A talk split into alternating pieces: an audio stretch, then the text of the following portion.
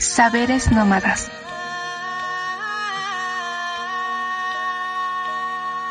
Tránsitos digitales que desmontan y desterritorializan los caminos hegemónicos del conocimiento. Diálogos que van hacia la búsqueda de otras formas de pensar.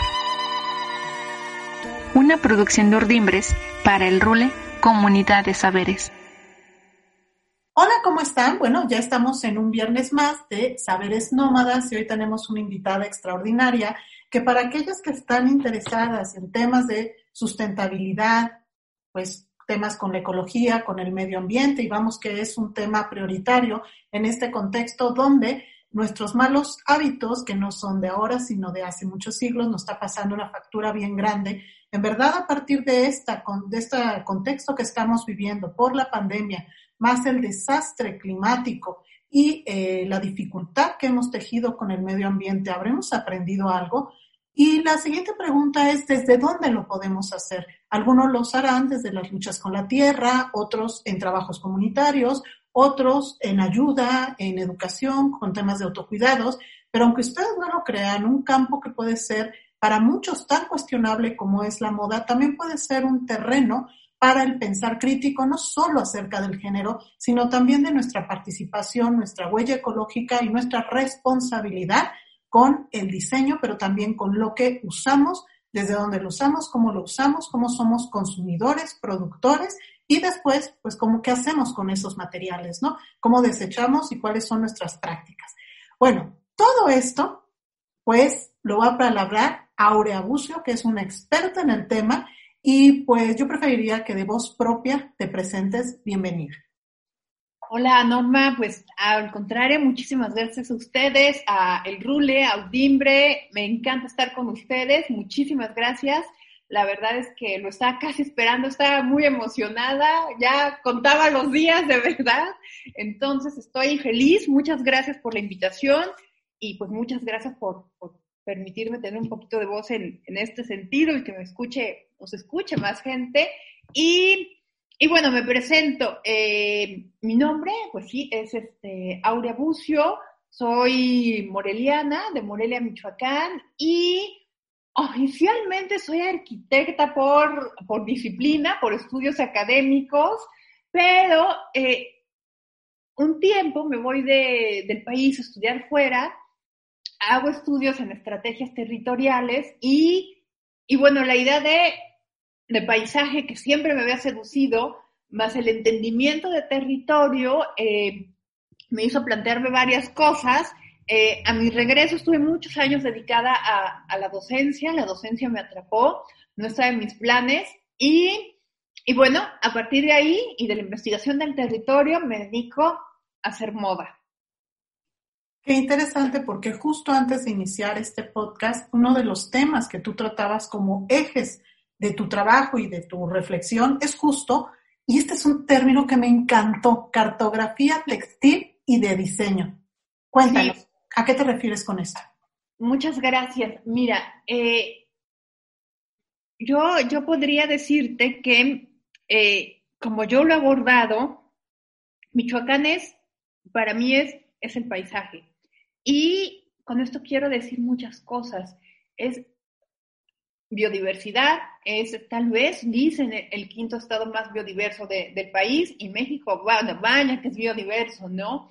Eh, Michoacán es un territorio conformado, dibujado por lagos, por, por volcanes, por, por, por sierra, por, eh, por costa, por bosques, y la seducción de, yo lo llamo una seducción, de recorrer el paisaje, pero además ver qué ocurría al interior del mismo, qué ocurría en el sentido que, que quiénes viven, quiénes lo habitan, qué producen, qué hacen, y plantearme yo hacer un recorrido constante y a través de esto producir moda, que era lo que me interesaba.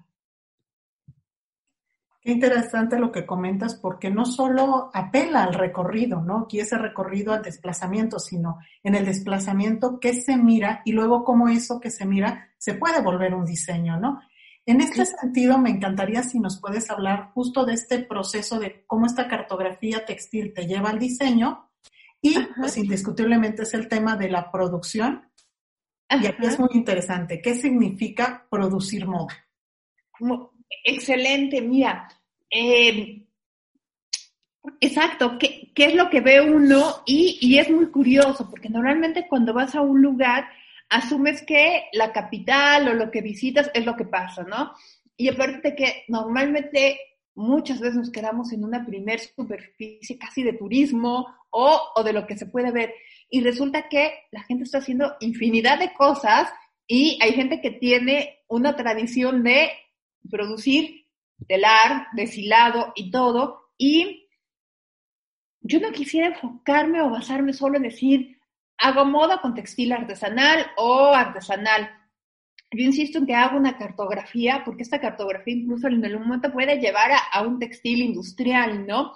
Eh, ¿Qué es producir moda? Esto es muy curioso porque para mí fue que cuando empiezo, o este periplo ya lo voy a empezar, soy michoacana, soy moreliana, pero eh, me pasa algo muy curioso. Yo quería hacer mueble, entonces estaba visitando poblaciones, pueblos con una gran tradición mueblera, pero ¿qué crees? Que en realidad me pasa que las amigas siempre me decían, quiero tu blusa, quiero tu falda, quiero tu vestido. Y es muy curioso porque en realidad yo me hacía mi ropa hace un montón de tiempo y un poquito a petición de las amigas fue que me, me en vez de ser mueble, me fui a la moda. Esto me interesa mucho por dos cosas. Es una pregunta, ¿no? ¿Cómo sí. esta mirada arquitectónica te ayuda para, eh, pues, el proceso de conceptualización, diseño y producción, ¿no? Eso claro. por primer lugar, ¿no? ¿Cómo esta mirada arquitectónica te ha ayudado? La acabas de descubrir y me encanta que tengas esa perspicacia, Norma, porque, fíjate, si tú la piensas, eh, mujeres como Lina Bo Bardi, como Clara Porcel, ambas arquitectas, ya habían trabajado un tema así y lo habían llevado en arquitectura regional muy contemporánea, en su tiempo obviamente moderna, o en el diseño de mueble muy dedicado a, a una modernidad. Yo pienso que con un lenguaje un poco más contemporáneo, bueno, vivimos en el, en el este dos mil veinte, que ya no sé si es dos mil diecinueve o veintiuno. Sí, porque se nos fueron, se nos fueron. Se, se nos pegó, se nos pegó. Quedó como dos mil diecinueve, dos mil veintiuno juntos, no, yo no entiendo ya. No. Sí, y, y es curioso que mujeres arquitectas o diseñadoras industriales habían ya hablado, creado teorías, creado producción a partir de el material local, las técnicas constructivas de diseño eh, regionales. Entonces, creo que para mí estudiar arquitectura, ser arquitecta, fue determinante y es muy curioso porque la ropa que yo me hacía y que les gustaba a las amigas, al final del día yo estaba siempre hablando como de pliegues, de dobleces, de, de un tema, pues sí, casi. Cuando dibujo, hago mis, mis figurines para moda. La verdad es que más bien estoy haciendo siempre sketches con ejes, con sí. Pero es esto, ¿no? Es la el entendimiento del, del territorio, del contexto en el que estás y cómo relacionarte con él. Así lo veo yo. Me gusta mucho lo que mencionas porque acabas de poner un punto que era nuestro, como nuestro siguiente tema de diálogo. Me encanta, ¿no? Gracias. Hasta ahorita ya estamos viviendo un contexto muy, muy distinto al de nuestras ancestras y de otras mujeres, de estas que mismas que mencionas. Eh, claro. Ya no hablamos con los temas de disparidad de género, sino también de machismo, de exclusión, eh, violencias y que siguen presentes, pero de una manera distinta y que claro. contra esas vamos, ¿no? Y entonces esta pregunta, pues sí es casi con un poco de tono vivencial, personal, que sí. es como mujer. ¿Cuáles han sido estos retos para, eh, pues, trabajar primero temas de medios y de marcas? Porque sabemos que el campo de la moda podríase pensar que es un campo femenino, pero no. O sea, pero hay, hay, hay algunas cosas que se tejen. ¿Nos podrías contar tu experiencia en es, como Aurea y en ir colocando tu, tu marca y pues cómo ha sido recibida, ¿no? Claro, mira, eh, iniciaré por las partes positivas, pero también señalaré lo que ha sido muy difícil. Eh, creo profundamente en la sororidad y esto es increíble porque eh, cuando te digo que empecé porque en vez de ser mueble, yo veía que las amigas me insistían en que querían mi blusa, querían el vestido, querían la falda.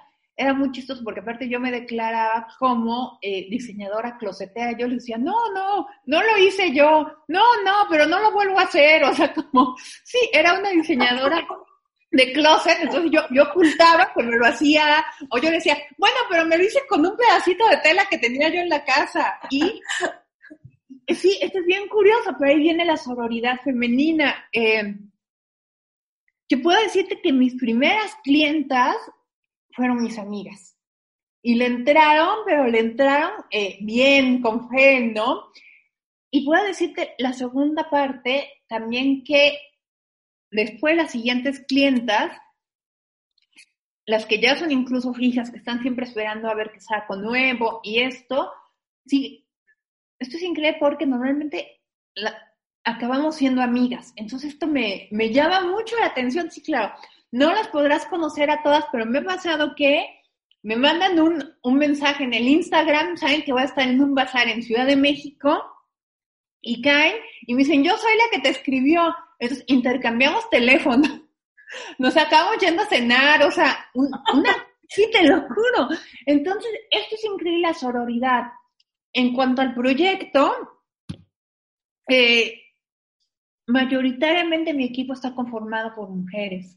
Y, y también he entendido cómo eh, somos un, una red de apoyo. O sea, ellas me apoyan, yo las apoyo. Las artesanas con quienes trabajamos es una red de apoyo. Pero eh, claro que está la otra parte. Eh, Yo pienso que esto también puede incluir ambos géneros. La credibilidad aún nos cuesta mucho. Sí. Es decir, tú puedes tener un buen o mal producto, no lo tengo que decir yo eso, ¿no? Pero me refiero a, a que un sector cree en ti, aún te ponen muchas dudas y muchas cuestiones. Y aquí viene... género, bien incluso localidad. Eh, sí, yo creo que la credibilidad es algo muy complicado de conseguir. Eh, creo que el siguiente paso es, eh, yo lo veo así, yo puedo continuar generando producción, dar trabajo a un equipo y todo, si esto se vende y esto funciona, ¿no? Si no, no hay manera. De hecho, a mí me parece que algo muy, muy bonito que pasó en estos días, en estos meses encerrados, es que no quité equipo, no quité sueldos, y, y yo puedo decir que a la fecha mi marca no ha tenido inversión, no he bajado recursos, pero yo solo puedo decir que es esto, que es por una constante sororidad, pero eh, yo creo que la gente duda mucho que, que haya una mujer o una chava que tenga las capacidades de ir armando cosas. Eso, eso llega a ser incluso, sí, como a veces, no quiero decir doloroso, no, creo profundamente en la fuerza, en el poder de, de, de todas, de todos, de, de todos nosotros, pero eh, sí me sorprende que hay como... Eh, no acaban de respetar, ¿sabes? O sea, muy por debajito, hay como algo ahí que queda intangible, pero como una falta de credibilidad. Pues un poco para ir cerrando, si gustas, y sé que es muy poquito tiempo, pero en algunos minutos comentarnos cuántas mujeres son estas que te acompañan y cómo han tejido esta suerte de colectiva o colaboración textil eh, entre tu marca y estas mujeres que pueden utilizar, eh, trabajar telares, etcétera. Es, claro, mira, eh, tuvimos a, a una señora que ella llegó aquí al, al taller hace casi cuatro años, y es la señora Lupita Gaona, y puedo decir que, que cuando se, se anexó ella al, al, al equipo, una persona totalmente profesional, costurera desde los doce años, y me dijo, ¿sabes qué? Por edad ya no me quieren dar trabajo, y a mí me faltan tres años para jubilarme. Le digo, va, yo sí le doy, y, porque yo le hablaba de usted, pero además, eh, logramos jubilarla. Luego está eh, Raquel. Hay una chica que no está en México, pero forma parte del equipo. Eso es raro, pero funciona así. Eh, en algún momento vía internet, una chica alemana da con mi proyecto, me dice si puede venir a hacer unas prácticas. Hice como los movimientos institucionales para que validaran sus este, prácticas. Vino, venía por tres meses, se quedó ocho meses, y ahora Lilo, estamos en constante colaboración eh, por internet. Está también Raquel, que está ahora al frente del taller, estoy yo. Por aquí ha estado Julissa, Julissa Vega también, que actualmente ya terminó el área de trabajo que tenía que hacer. Ahora está Selfin Rojas. Entonces, bueno, normalmente somos cinco mujeres y un chico, Eduardo García. Es un gran, gran equipo, y justo yo creo que a estas alturas ya está todo el mundo así como, ok, pero ¿cuáles son tus redes? ¿Cómo pueden contactarte? Ay, muchas gracias. Hacer intercambios? Muchas gracias, claro, me encantaría, y, y a decir que estoy como abierta a... me encanta, o sea, y de hecho creo que soy extrovertida, entonces me gusta conocer gente y todo. Qué, qué mensa, ¿no? Pero bueno, es así. Eh, bueno, Aurea Bucio, A U R A R A A U R E A, Bucio, B de Barder, un C I O, es en Instagram y en Facebook. Y la página de la marca, que también nos pueden mandar un, un correo por ahí, es aurea bucio punto com, y eh, ahí estoy. Y, ah, bueno, y también nuestro correo, hola, arroba aurea bucio punto m x, también. Y diario leemos el correo. Pues yo creo ya vas a tener ahí algunos correitos. Y bueno, ya nada más para ir cerrando, ¿alguna recomendación o comentario final, Aurea? Eh, bueno, eh, yo diré aquí algo bien importante, porque esto lo he pensado mucho, Norma. Eh, ¿Cómo generar tu propia economía? Creo que sería, esto es crucial, de verdad. A mí me... Me duele, me entristece, me, me cuestiona mucho eh, esto. Yo creo que algo que debe ser crucial es desarrollar tu propia economía. Si es con un proyecto que te gusta, con estudios, con, o sea, algo que te apasione, qué mejor. Pero aquí sí tendría que... que señalarlo. Pienso que es muy importante que una mujer tenga su propia economía. No tenemos todavía los medios sociales, las condiciones para que esto ocurra, pero me parece importantísimo. Sí, sí, sí, sí. Pues qué poderoso tu comentario, porque justo a eso van repensando los feminismos hacia las autonomías desde alimentarias, de salud, pero también sí. Económicas, ¿no? Entonces creo que la palabra autonomía debe estar presente, y como bien dices, no es solo hacer con el otro, sino saber hacer por y para sí mismo, ¿no? Y en sí mismo. Totalmente, buenísimo, sí, sí, sí, sí, lo creo fundamental. Eh, fíjate que, perdón, ya me extendí, pero eh, como te decía, muchos años fui docente, eso fue algo que no imaginé en mi vida. Ocurrió que cuando regreso al país... Eh, Me llama el, este, el Tec de Monterrey, estuve muchos años como docente, y en la actualidad doy clases en la E N E S, en Morelia, de la UNAM.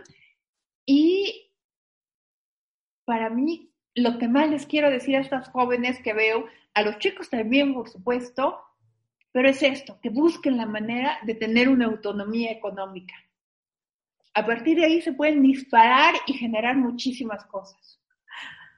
Pues muchas gracias, Aurea, con esta idea de la autonomía que me parece fuertísima. Autonomía en todos los sentidos, sí. En todos los sentidos, afectivos, sí. Económicos, afectivos, alimentarios, de salud, todos. De salud, de cuidados, claro. Sí. pues con esa autonomía que no implica una separación de la comunidad, sino saber estar en común y saber estar en lo individual, pues cerramos este pequeño podcast y pues les recuerdo que, eh, bueno, antes que nada, agradecerte, Aurea, por tu tiempo, Ay, por el conversatorio que está a punto de iniciar. Muchas gracias. Al contrario, a ustedes, muchas gracias y estoy feliz. Muchas, muchas gracias. Nosotros mucho más, lo logramos tenerte, entonces muchas gracias por aceptar. Al y contrario. Bueno, quiero agradecer a El Rule Comunidad de Saberes, que a través de su proyecto Urdimbres, Feminismos Decoloniales y Saberes Nómadas, hace posible estas actividades quincenales en nuestro programa de los viernes que se llama Saberes Nómadas, ¿no? También no quiero despedir este pequeño podcast sin reconocer el, eh, pues el gran trabajo que hacen mis compañeros, que son eh, Eric Flores, Isa- Is- Ismael Orive y José Ortiz. Sin ellos este podcast simplemente no sería posible. Nuevamente, muchas gracias, Aurea. Al contrario, a ti, Norma. Qué linda, muchas gracias. Y sigamos tejiendo redes con tramas Exacto. infinitas y con una urdimbre de autonomía. ¡Eso! ¡Qué muchas linda! Gracias. Gracias. Chao, chao. El Rule, Comunidad de Saberes. Arte, transdisciplina, tecnologías, cultura de paz. Eje Central seis, Centro Histórico, Ciudad de México.